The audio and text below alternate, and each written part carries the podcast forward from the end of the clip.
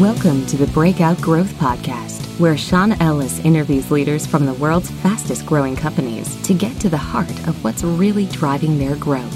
And now, here's your host, Sean Ellis. All right, in this week's episode of the Breakout Growth Podcast, Ethan Garr and I chat with Pat Kinsel, founder and CEO of Notarize, which is a company that makes it possible to notarize documents online.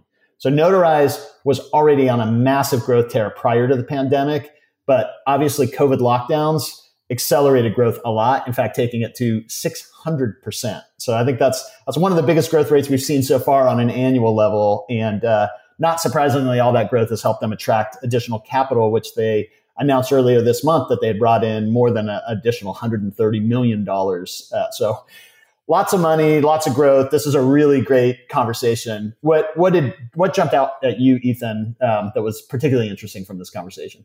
You know, there's so many really interesting things, but I think it became clear that the biggest growth lever for Notarize was overcoming all the murky regulations around notarization. That and other hurdles that would make potential customers hesitant to even trust the legitimacy of online notarization. Uh, I think that really stood out to me. And how they did that, I think, provides some great lessons for our audience. Yeah, well, in particular, what I what I liked about what they did there was uh, one of the things Pat said was very early on he saw there was a ton of demand from particular industries like the mortgage industry, and that uh, they they were afraid of those murky regulations. So what the Notarize team did was really partnered with these prospective customers to help get the laws clarified in their states so that they could have a lot more confidence using a service like Notarize. So I, I thought that was super, super interesting. For sure. It seems like that was has been a big driver for the business and that they're continuously helping new industry partners integrate notary solutions into their actual workflows. Um, seems like they're, you know, they were really in a prime position to help during the pandemic um, after working through all those kinks. Yeah, yeah, I, I think it, you're exactly right. Those the years leading up to the pandemic helped them get the business in order so that once the pandemic hit, they they were able to be a machine that could really absorb all of that growth and not not end up dropping the ball. And not surprisingly, all that growth has led them to be on a hiring tear right now. And uh, Pat actually mentioned after our conversation that they're looking to hire more growth and marketing talent. So anyone who wants a seat on a rocket ship that uh, you know i think that's one of the one of the secrets in growth is when you have that strong product market fit if you can get a growth role or a marketing role in a company like that you're going to be a lot more successful. And i really feel like notarize is going to continue to grow really well following the lockdowns of the pandemic. For sure. so um, should we should we dive in we should, but just one other thing. Uh, I wanted to mention to our audience that Sean just published a great article on breakoutgrowth.net. Um, and I really recommend you go check it out. It's probably the most controversial thing you've, uh, yeah. probably the most controversial recommendation you make around growth, Sean. But um, it's a really good one for anyone trying to learn from customers. So uh, let's get let's get into it. But I wanted to mention that first. No, thanks, Ethan. I, I appreciate it. And uh, yep, let's dive in. Cool.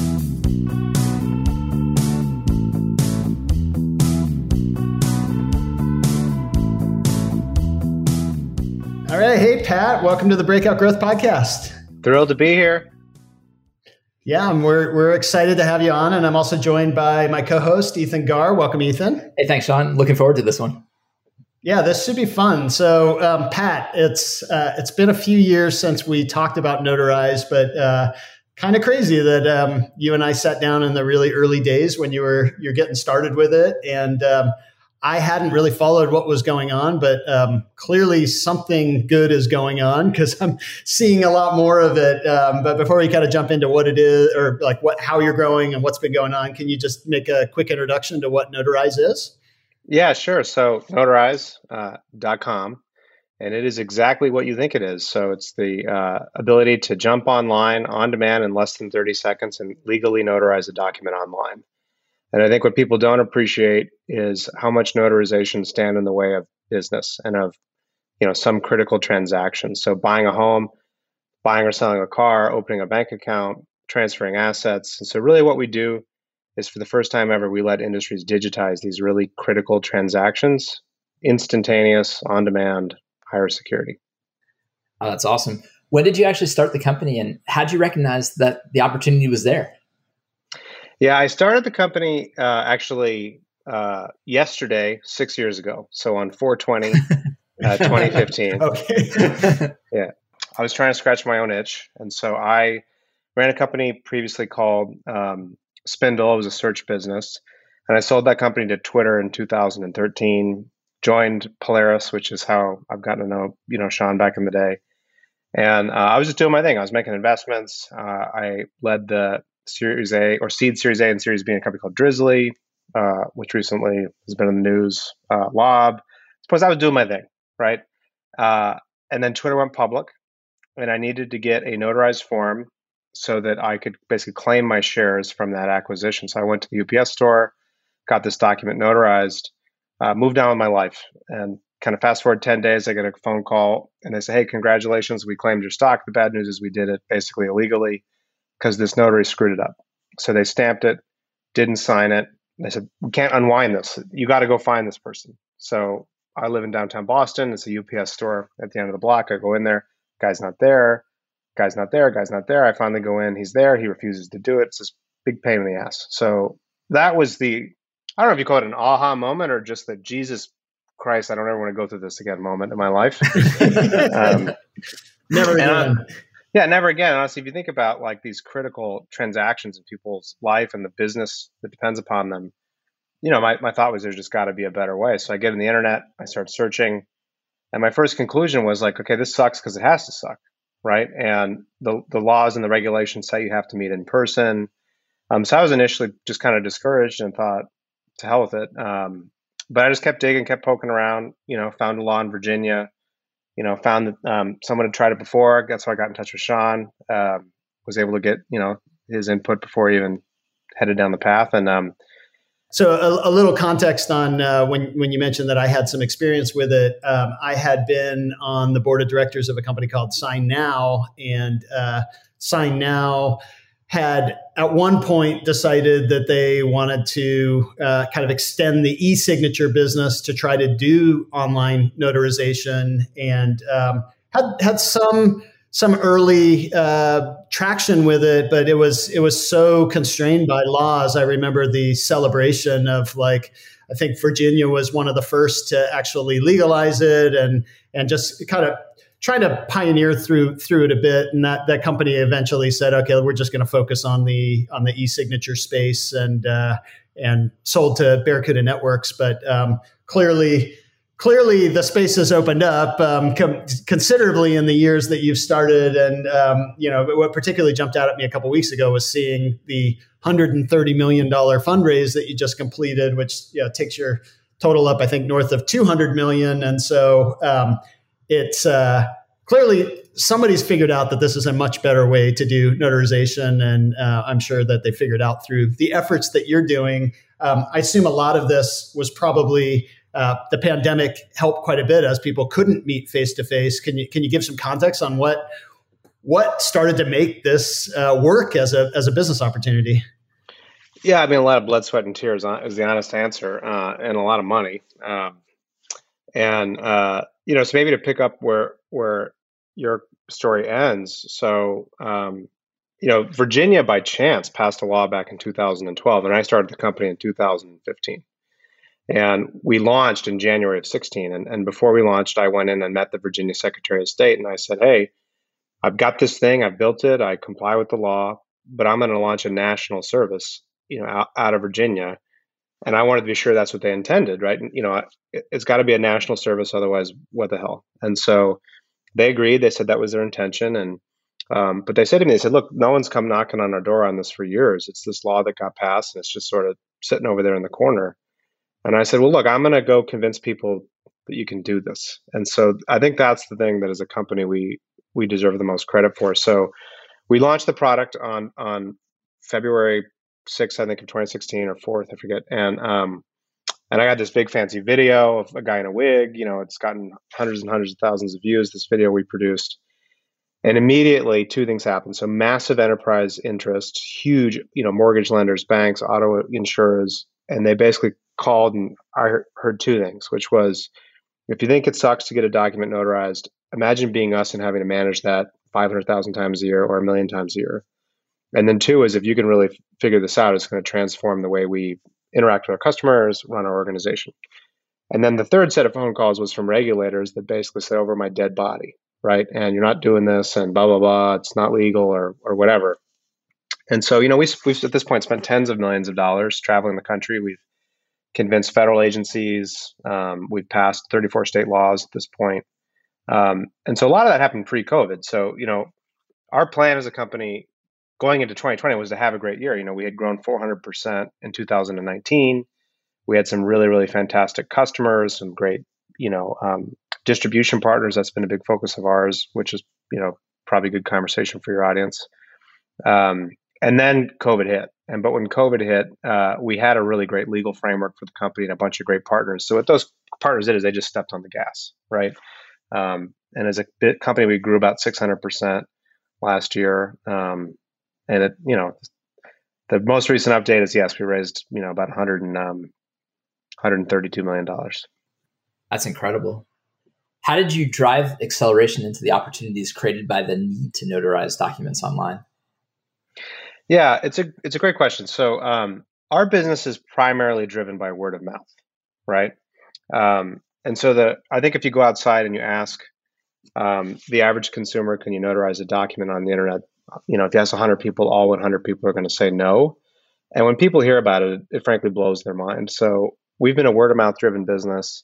We have amazing customers, partners. Lennar, the largest home builder, Realogy, the largest real estate company. You know, Redfin, TIA, Transamerica, and what's what's crazy is virtually all of them called us and came inbound. So as a company, we've been this sort of product policy led organization and our sales organization has basically been you know accepting inbound phone calls right um, so what happened with covid is you know we really were forced to mature our our go to market and you know the end of march last year more than 3000 companies came inbound in like a week. Um, every every large bank everyone that you could think of um, you know came inbound and we had you know a, a four person sales team. Um, and uh, you know now today we have a really amazing team that's a hell of a lot bigger. But um, it was pretty wild. You know, it was just kind of the snake that was trying to swallow the elephant. Wow. Did was it? Um, I, I, guess at that point it must have been more more challenging, kind of operationally, to process all of that business than than you probably weren't thinking about how do we get more. You're thinking about how do we digest what we've got. I assume. Yeah, that's a really good point, and and that's basically been the crux of the last year for us, and what I'm most proud of. So I think it's important to note it's not just software, it's a software enabled service, right? So we have notaries across the country who answer these calls. We commit to SLAs. Our average response time is less than 30 seconds. We're online 24 hours a day, you know, 365 days a year.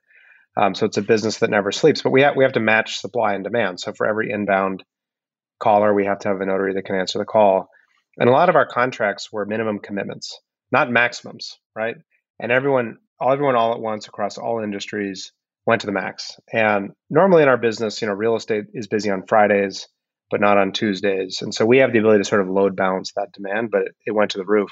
And so we were really forced as a company to take a step back, look at what we were doing in a manual process, build self-serve tools, automate things. So now we're at the point where a notary can sign up, they can totally validate all their own credentials, they can use a training simulator, um, they can link their bank account through Stripe and get going and actually get paid same day, you know, fully automated. And that in and of itself was a huge, huge lift, but it's allowed us to scale really, really wildly, um, improve our margins. And um, is is it still um, primarily like uh, working through the Virginia laws, or you may have touched on this and I missed it, but is it, have have the other states' laws kind of caught up, and is it more uh, dispersed, or is it still is Virginia still playing a really important role? Uh, other states have caught up. Virginia still plays an important role because you know we have a lot of people there, but um, and it was the model, right? So so really, we accomplished two things. One is a legal argument that you could do this nationally, and I think um, really simply, if you get a driver's license in Massachusetts, you can drive down in Florida. If you get a marriage license in one state, it's valid in another state. Um, and then you know the internet. I think people who work in the online space are familiar with this concept of jurisdiction. Where's my company located? You know, where am I serving customers? And so we were able to convince people you could do this across state lines. Second thing that happened is we started passing state laws, which really normalized this. So a lot of folks basically said, I, I can't bet my business on one state law, but then Texas passed, Nevada passed, you know, Ohio, you know, Florida. So again, now now 34 states, and they're all relatively uniform. So we have notaries in all of those states now that serve trans- transactions for people nationally. Mm-hmm. And then I, I assume that this being a catalyst that drove a lot of those legal changes. Now that people have experienced it online, um, it would it doesn't make sense that people would go backwards. But um, I'm, I'm curious, like how much you've you've sort of thought about, uh, you know, pandemic. It's like needed to do this, but do you do you see long term uh, behavior change now that now that you've kind of cleared the the road around some of the regulations that were preventing it? I mean, absolutely, unequivocally, yes. Um, I think for us, you know, like we have some no code solutions for people to get going quickly, and we're we're proud of those. Uh, customer calls us in, we can get them going today. But obviously, the real benefit to anything like this is to do an API integration, to um, you know, do form validation, all these things, right? Um, and you drive higher conversion rates, and you reduce errors, and you save cost. And when companies do those things, they don't go back right? You get to the point of a fully automated experience with complete visibility and automation and triggered alerts and all that sort of stuff. Uh, you don't go back. And so, you know, we have now, you know, 10 of the Fortune 100 that, you know, have completed that work and are, are scaling. And, um, and then secondly, um, there's nobody who likes getting a document notarized in person, right? Who, who wants to leave work or go home and leave home and go travel around and go on Twitter, search for it. Like search for any bank plus notary, and it's people yelling at them. Like I'm in your lobby, the guy's not here. What the hell, right? So it's there's just there's no going back. That's amazing. I, I was curious um, if you had uh, if you had had government relations experience yourself, or if you had had that on your team going into this, or is that something you've developed over just by necessity?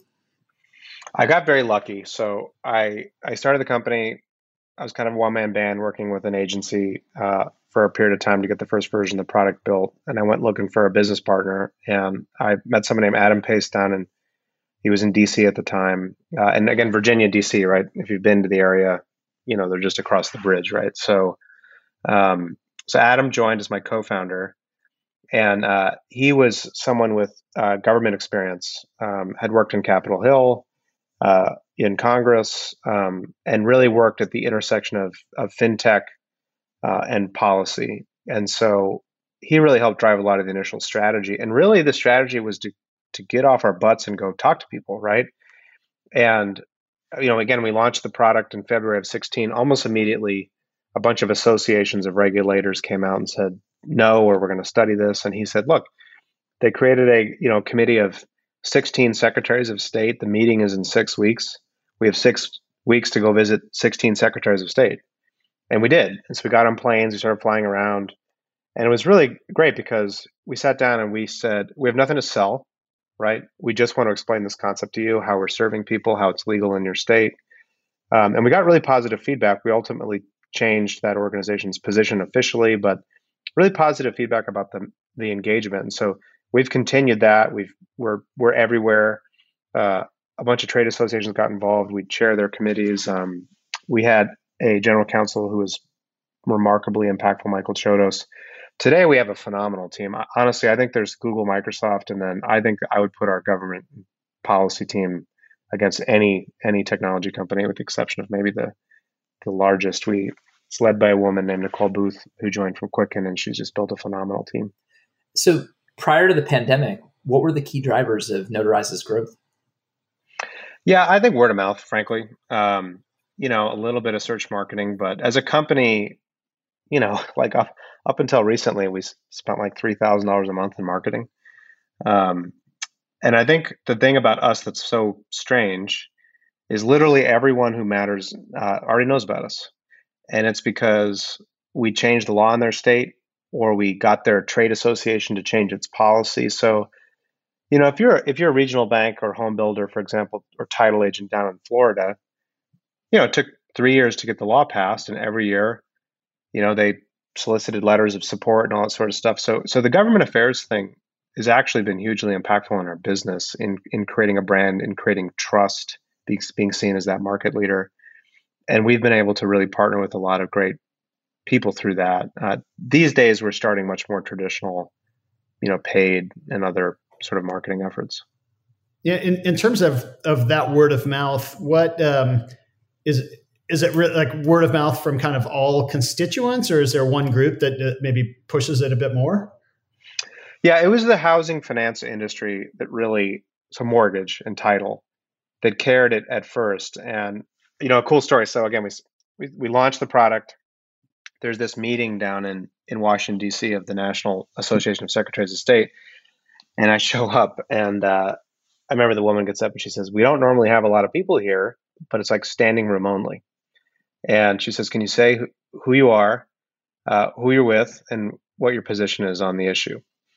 And it's like, you know, Bank of America, Wells Fargo, Fannie Mae, FHFA, you know, it's like the entire national industry in this room, and they're like, "This is the key missing thing to digitize the mortgage process."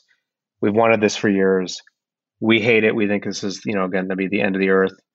And then it comes around to the end of the table, and there's Adam and, and myself, and we're like, oh, you know, we're Pat and Adam from Notarize. Uh, and at the time, we're like a five person company, right? Um, but that's when we knew we were onto something. Like, you know, where there's smoke, there's fire, right? And um, and I give that group a lot of credit. You know, the Mortgage Bankers Association, the American Land Title Association, they really created a forum and what they did is they forced the conversation out in the public. Uh, and we, you know, everyone worked through it, and we got to a place where now everyone's doing this, right? Uh, and now other industries have sort of been able to jump on that bandwagon and use a lot of that that legal research and work that that the housing industry did. Right, but it sounds like you know more than just word of mouth. They they actually help to help help to push regulation to to to make it possible, which was was one of the key key barriers to to making it happen at all. Yeah, the bill that gets passed now is referred to oftentimes as the MBA Alta bill, so the Mortgage Bankers Association, you know, American Land Title Association, and they're they're they're, I mean, their members want it, and they do a fantastic job now. The National Association of Realtors are actually an investor in in our company, and they're extremely supportive at the federal and state level. So, I mean, I'm often asked, how do you change a law? And my re- my response is, you got to have people who give a shit, uh, right? and I think what's so interesting about our business is all these people really care and they want to see they want to see this you know future realized. So well, it makes sense because I mean, particularly like you know if you're if you're trying to close deals like the mortgage industry is, any any friction that slows down the closing of a deal means means the deals get lost. So it's within their within their best interest to uh, try to make the process as smooth as possible. I would think. That's exactly right. Yeah. So, so beyond the legal friction, is there any other major challenges that come to mind that that uh, made it harder to, uh, to, to to initially scale the business? Yeah, I would say education, uh, and I would say there's this concept I think of a lot, which I kind of call like product delivery fit, but maybe to take them in in sequence. So, in the educational camp, historically, a very very large organization has the has the research and the resources to make a buying decision for our product right? Um, they can take our our positioning and say, okay, we agree with you. This is legal. Here's how we're going to do it. But when you go to mid market or or SMB, they just don't have the resources, and they're like, you know, okay, it's legal. says who, right? Um, so a lot of the same conversation, and that's where today what's been great with COVID and the market traction, all that sort of stuff, is it's like says who? Well, I mean, Citi and Wells Fargo just invested in our company, right? Um, you know, Fannie Mae and Freddie Mac publicly supported. So says them, right? So the educational challenge has gotten easier. But this this product delivery fit thing, you know, everyone talks about product market fit, and, and I'm not trying to coin a phrase or anything, but like I I just think that we have something people want, but at the end of the day, it also has to be easier for the business user in their everyday process, right? And we go into a lot of industries. It could be auto, mortgage, you know, title, banking, and exactly what you said earlier, which is if you're a mortgage lender, you know, you have to close the deal. And especially these days with the mortgage rates where they are, everyone who might be doing five deals a day or a week is doing 15, right? And so taking data out of a system, keying in, into another system, although it's this amazing experience for the consumer and, and there's a lot of promise, if it's more work to do, they're just not going to do it. Right. And so, so how do we take this product and, and embed it seamlessly into their business process, into the tools that they use, so that for that end user, it's actually an, an exceptional, better experience. It saves me time, right? Um, I can get more deals done in a day. And the reality for us is that's different in every single industry that we're in um, for all these all these different reasons. And so we've really had to focus hard on on on how to do that. Yeah, no, it's interesting. You you talk about product delivery as like a as as a as an important growth lever. I I often think of that as as just speed to value, and uh, if you can if you can get someone to experience the value of it fast, then then you can convince them that it'll be fast every time. But it's it's kind of getting them through that skeptical period until they realize, oh wait, that wasn't so hard. Well, that was really beneficial. And then and then like once you get them to there, hopefully it's it's it's a matter of you know you you're you're over the biggest hump to get them to come back and do it many more times going forward. So um, that's definitely an area that I've seen whether whether in your business I can see because there's some skepticism anyway, and people have long built habits around around signing and and notarization, but in really any business, I think that that kind of speed to value is is critical for driving driving more people to to adopt a new solution. So, um, Ethan, how are you doing? You got any questions? Yeah, I was curious. Curious, uh, what are the key success metrics you and your team focus on, and do you have like a single metric that helps you align the team towards the mission? Yeah, so for us, we focus on meetings. Um, so we ultimately think of these as video meetings, right? Um, and so a lot of metrics keyed off that. So just the number, right? And so if the number of meetings we're hosting on a daily, weekly, monthly basis is going up, basically everything is taking care of itself as a company, right? Um, and then also the number of attempted meetings to complete a transaction, the failed meetings for different reasons, right? And that really has a huge impact on our cogs and margins and, and stuff like that. So, so really driving successful meeting count is a huge um, uh, metric for us. And it's definitely, you know, companies or organizations, right? So at the end of the day, uh, you know, we serve consumers, so any consumer can pick up our their mobile phone and do this right now. Um, but ultimately, we want to get businesses to integrate us into these business processes who are managing a, a volume. So uh, from that company's metric, there's a lot of things to hang off that. How many people are trying?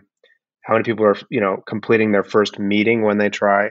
Their third, their fifth. You know, just like Twitter, what was it, seven users, right? We have these sort of magic metrics that we track related to raw customer count and then and then meeting count. And um, like any company, we have too many metrics, but those are the two that if if we if we solve those, we're we're looking good. And, and a meeting, just for for clarity, essentially means that like once you establish a video meeting, that's that's when the notarization takes place. Exactly. Um, and and a successful meeting is everything's filled in properly, that you know, da da da, and it's a successful transaction. And, and interestingly, uh, we actually switched to more of an e-commerce model, uh, meaning uh, you only pay for success when you access the document. And so we used to charge up front, and now we say you can go all the way through to having a successful meeting and seeing your completed document, and you don't pay until you want to down, download it. Um, oh wow! Yeah, so, can you tell us a little bit about how your teams are organized for growth? Uh, you know, for product marketing and, and growth, how those how how you've set things up. Yeah, I mean, as I mentioned earlier, you know, we didn't have huge investment in these areas. Even you know, a year ago, we now have made a ton of progress. Um, you know, we brought in uh, our first president and chief commercial officer, someone named Larry D'Angelo, out of LogMeIn, um, and I actually think there's a lot of you know corollaries uh, with LogMeIn as a business. Um, one, you know, video conferencing software, stuff like that. But two, you know, we have a a um, e-commerce consumer business. We have freemium experiences, which Sean, of course, knows more about than anyone. You know, we have um, pay by credit card. Uh, we have you know actual channel partners. We have integrated developer partners. You know, so just the complexity of our business is really trying to get all of these things to fire in concert. Um, and so Larry's really been helpful there. But separately now, we, we, think about it in terms of verticals, right? So we have high velocity SMB. We have an enterprise vertical. We have a real estate uh, vertical, um, and we're going to build those out over the course of time. Auto and others will will follow from that. Um, and one of the things that's really interesting for us is we, we've made changes over the course of time where we've really brought sales, customer success, um, support closer together. Uh, and the realization is most of our business is, is transactions. Like we we sign a customer, we need to get that time to value. We need to penetrate these accounts and and scale the volume by going across use cases, by getting integrations done. So we've really had to think long and hard about sort of the compensation model, sales through activation, you know, new business through customer success. Um, so it's you know it's been a lot. Interesting. Um, so have you found the organization to become getting more siloed as you've grown? I, it sounds like you've uh, you, have been growing fast. Um, and have you tried to have you had to work to try to be more cross functional? Yeah, we went this past 12 months from about 100 to 250 people, give or take. So, um, you know, every week I do the new hire, and there's always more people, more people in it. Um, and uh, I think a challenge of our business is you can't not know how the whole thing works. Um, and so while we have these silos, we really need to bring people up to speed and teach them the business. Um, you know, you're on the phone with a customer. You know, can I do this? Well, you can't answer that question unless you understand, you know, the legal issues, um, what aspects of the platform are configurable versus not. So we've we've made a huge investment in, you know, training, um, you know things of that nature. But um, yeah, it's a it's a real challenge. Yeah, that's really cool to see the focus on on making sure the team understands how the whole thing works. And I agree that that that I think helps to helps to break down the silos when you're not just looking at your kind of little little scope of responsibility, but you understand how that fits with the big picture. Um, I'm curious if you if you think that really is only unique to your business or, or you feel like maybe all businesses should be doing that a lot more um, but it's it's particularly important in your business. How, how do you think about that extending outside of uh, outside of notarize? I think everyone should be doing it more but i think it's particularly important to our business. I mean we we offer a legal service you know if it ain't legal it ain't valid and what the hell was the point of doing it in the first place right so for our customers um, they expect us to produce a notarization. And if it's not executed properly, or if you do it in a place that's not permissible, that's bad. Um, so as a whole company, we're very focused on that. And in a lot of ways, we're the company that tells people sometimes what they can't do, right? Uh, and we, we get credibility from that. You know, my I think our superpower as an organization and what I love about what we do is, you know, we get a call. Literally today, we got a, a whole new vertical and industry that came to us, and it happens all the time. And they say, "Hey, I am trying to sell a car on the internet, and I got to do this thing. You know, can you help us?" Um, and we get to unpack that problem and understand it's not just notary law; it might be DMV issues or real property law or insurance, you know, regulations. Um, and we get to work with these amazing companies and move online for the first time, right? And transform the way they work. It's really fun. And I think I think if we can get the whole company or more of the company in a position to do that, I mean, what an incredible, um, you know, scaled way to go take on the world. For sure. And and speaking of taking on the world, I think you know it, it sounds like you know, for for so much of the business, it was it was kind of those those legal frictions that might have uh, made growth a lot harder as as the pandemic has has helped to clear away some of those frictions out of out of necessity how do you how do you know i mean i've got to assume that that, it, that there's probably a lot and maybe that's part of the fundraising that you've, you've brought in is to now make sure that you own as much of the market as possible but so how important do you think it is to take the slack out of the market and how how do you how, how do you go about doing that yeah, I mean, we're laser focused on distribution partners right now. I think a realization that we have had. Um, so, a couple things. So, one, over the course of time, we've gone from being control freaks with a managed service to having exceptional software that up levels everyone. And and so we started out. It was only our notaries, a small number of transactions, and if you think about that legal, you know, regulatory risk, the way that we've succeeded was by succeeding with the business, right? This is effective. We can do this. But we learned, we got feedback, we built more tools, you know, ways to ensure that notaries can be successful. As we've done that, we've opened it up. So now we have business partners with their people on the platform, right? Um, and sort of these these strides over the course of time to really open up the platform. But where we are today is really a realization that it's not our customer in a lot of cases, right? So we work with a bunch of amazing brands and it's about their digital experience, right? They're building an application to sell someone a car on the internet and they have this immersive experience. They've acquired this customer.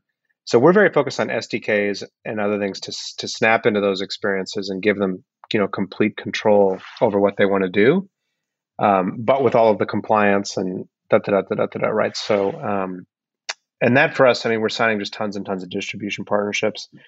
The other thing is that, and, I think chief among them is Adobe. So we have they're a huge partner of ours now. Um, anyone who uses Adobe Sign or um, basically, you know, PDF Acrobat stuff will soon see our, see us. Um, and then uh, we're going to really pick up on the marketing side and just to your point of Slack. I mean, it's awareness. We should have everyone who know about us.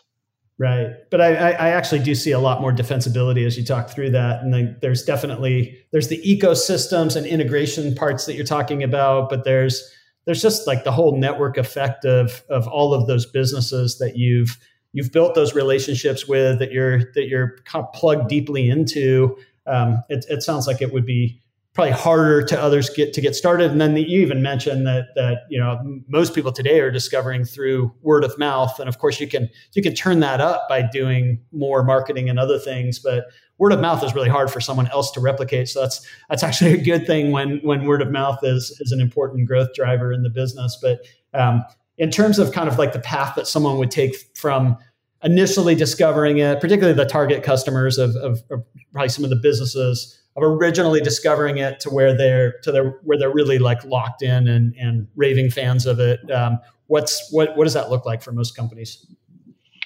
Uh, a successful meeting, honestly, or number of successful meetings. And on the consumer side, most people find us in a moment of desperation. Right? You have this thing you have to get done. It's been sitting on your desk. Shit, what am I going to do? They go on the internet, they see this online notarization thing, and they think, okay, I'll give this a whirl and they do. And in less than five minutes, they have this PDF document back that, oh my God, right? Um, and those people become, frankly, stark raving fans. They go on the internet, they're like posting about this is like the greatest thing ever. Uh, and largely, I think it's just because the in person alternative is so horrible. We're being compared to that, right? Uh, for businesses, it's about getting the document back, right? So, your business, you may have tried this as a consumer you're like, are people really going to do this? Right. So they upload a document, they send out a transaction. So you may be a private wealth advisor who needs a power of attorney and your client's traveling. So you're, they're over, you know, pre COVID, they're in Europe, they're whatnot. Uh, and you find us and you, okay, again, I'll give this thing a whirl. And all of a sudden, like it, six minutes later, it's back, it's in your inbox. It's perfectly executed. You call your client, they're like, that was amazing. Right. So that's the magic moment for us is getting people to this point of having done it, experience the product, um, you know, and and uh, we do everything we can to try to drive exactly that. Do the do notaries actually play a big role in driving referrals? They do. Um, you know, it depends. I think I think there are many, many millions of notaries in the country. Um, there's a professional set of notaries that's in the in the hundreds of thousands, and they absolutely do have clients. So we just announced uh, that notaries now can use our software to serve their own clients and their own books of business and really control a, a captive book. And that's been the last thing we haven't offered. Um, so, you know, we've got thousands that have, have signed up and are waiting for that product, and it's out in a couple weeks. Wow. Well, this is this is like a fascinating uh, glimpse into a business that's really kind of ch- transforming, sort of not just not just your area of business, but, but probably like transformative to entire industries that rely on on notarization. So super super exciting story to go through, and I'm sure we could we could keep asking a million questions on it. But one that we really like to to end with is just. Um, what do you, what do you feel like, particularly say um, you know through this pandemic, or maybe just in the in the year leading up to it, um, that you understand about growth now that uh, that maybe you didn't understand about growth as well um, uh, you know, a couple of years ago? Yeah, eventually you need great go to market people. uh, and honestly, I know that sounds dumb, but um, you know, I'm a PM by background. I love to build things, and I've I've spent so much of our time, energy, money on trying to build you know product led growth. Um, and we've been very very successful. Um, I think SEO is is underrated, which has been hugely impactful in our business. Uh, but at the end of the day, uh, products like ours need to be sold, um, and that is a craft. You know, it's a trade, um, and it's something that um, you know I, I, recommend. And given my experience, really bringing in sooner sooner than we did. Mm-hmm.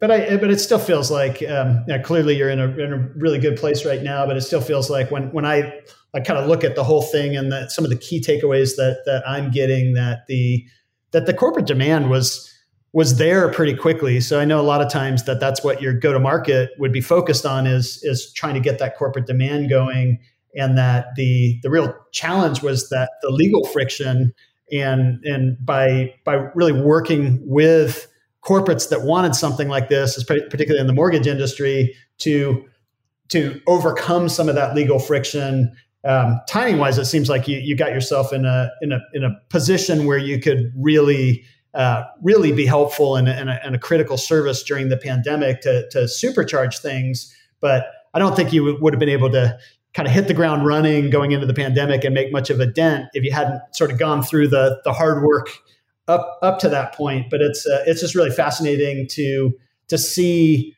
you know, it's not like um, like Uber or something where they where they got the taxi drivers to go out and and, and advocate on their behalf. Like you, you were you were really aligned on the on the corporate demand side, and, um, and well, that's what's interesting. You know, relative to Uber is like you take a ride to the airport and you get out of the car, you're at the airport, right? Um, with the notarization, if you get a notarized document and you take it, you know, to the bank, they can say no, go home. Right, right, you know? yeah. you know try again. And that's where we were really forced to go out and to have these conversations and to get approvals. But yeah you know we, we've always had extraordinary demand. But like what do you do when suddenly 10 banks want to sign up at once right? And you know discovery calls and and and all of the things that you know people know how to do at scale you know with with sales background and, and real skill and development but like or it's just me as a founder on the phone up 22 hours a day right right, right. Uh, you know, so just the the work of actually winning business and and activating them, and um, so and I, I'd say the thing for us that's really been instructive for growth, and I may have hit on this earlier. Um, you gotta you gotta know the service that you provide, and I think in real estate there's an expression which has been really valuable, which is you're only as good as your last closing. So you, could have done a thousand transactions, but if you blow up one, it's a big, big, big deal. And so for us, you know, you can't do a thousand transactions until you can do one, five, ten, you know, perfectly. And um, and really polishing the rock there is just hugely valuable for us. Yeah, and, and so how how many years of execution did you have going into the pandemic? Almost five. Yeah, I mean, so it feels like you really, at least operationally, understood the business really well at that point. To you know, obviously, there's always going to be massive scaling challenges when you when you grow really fast. But um, it, it, it definitely it definitely sounds like kind of th- thank God you had that that that that run up time there. But for for me to be able to look at this industry and having kind of experienced it from the inside in its in its total nascency to where you've taken it, it is uh, I'm, I'm amazed and and uh, really impressed. And then I I'm, I'm with you that like what, now that people are experiencing it this way and that there's a lot more legal acceptance around. It's kind of the same thing that happened in e-signature. That like once once it becomes standard that people accept an e-signature, then then then it's a lot easier to get everyone to accept it and. Uh, and so yeah it's it's really it's exciting to see where you are with it and and and where you're going to take it from here so i don't know ethan did you have any other key takeaways that i didn't hit on yeah i was just kind of impressed from the beginning it sounds like you and your team just had this great ability to raise your hand and, and ask when you know how do we do this and figure it out. Uh, you know, from the government relations side to just uh, really focusing on your go-to-market strategy. It just uh, seems like you've always had the ability to to f- just figure it out, and a lot of that I think starts with just being able to say, "Hey, we don't know. Let's go figure it out and solve the problem." But I just want you to know, Pat, I am uh, in the process of refinancing my house, and I can never, I can, I can't say ever before I've been excited to get something notarized, but I can't wait to use the service and do it. hey, nice. And I uh, maybe I'll maybe I'll end with a story if you'll indulge me, which is um, perfect. Um, yeah. yeah, please. We recently, I mean, just very recently, had a hundred and six year old man use the service, and without getting into the the, the company, um, they thought he was dead, and in order for him to continue his benefits, he needed to prove he was alive, and to do that, he needed to get a notarization done. And 106, no issue, completed the transaction. But just just imagine the pandemic that we're in and in order for this guy to prove that he was alive to keep receiving benefits, he otherwise would have had to have gone out and risk exposing himself. And and those are the sorts of things that we see every every day and it keeps you going. That's amazing. But it does feel like you heard our Echo Pharmacy interview and heard that they had a 97 year old customer. the Echo. yeah. 106, you beat him by nine years. Impressive. I know. Trust me, I was amazed. that is that is super cool, Pat. Well, congratulations again on on all the success, and uh, we're we're excited to see where you take it from here. Yeah, thanks so much. Awesome. I appreciate it yeah, to everyone listening, thanks for tuning in, and uh, we'll uh, we'll get another episode out to you soon. Bye.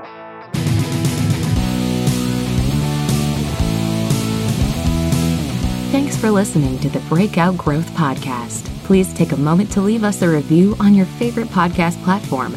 And while you're at it, subscribe so you never miss a show. Until next week.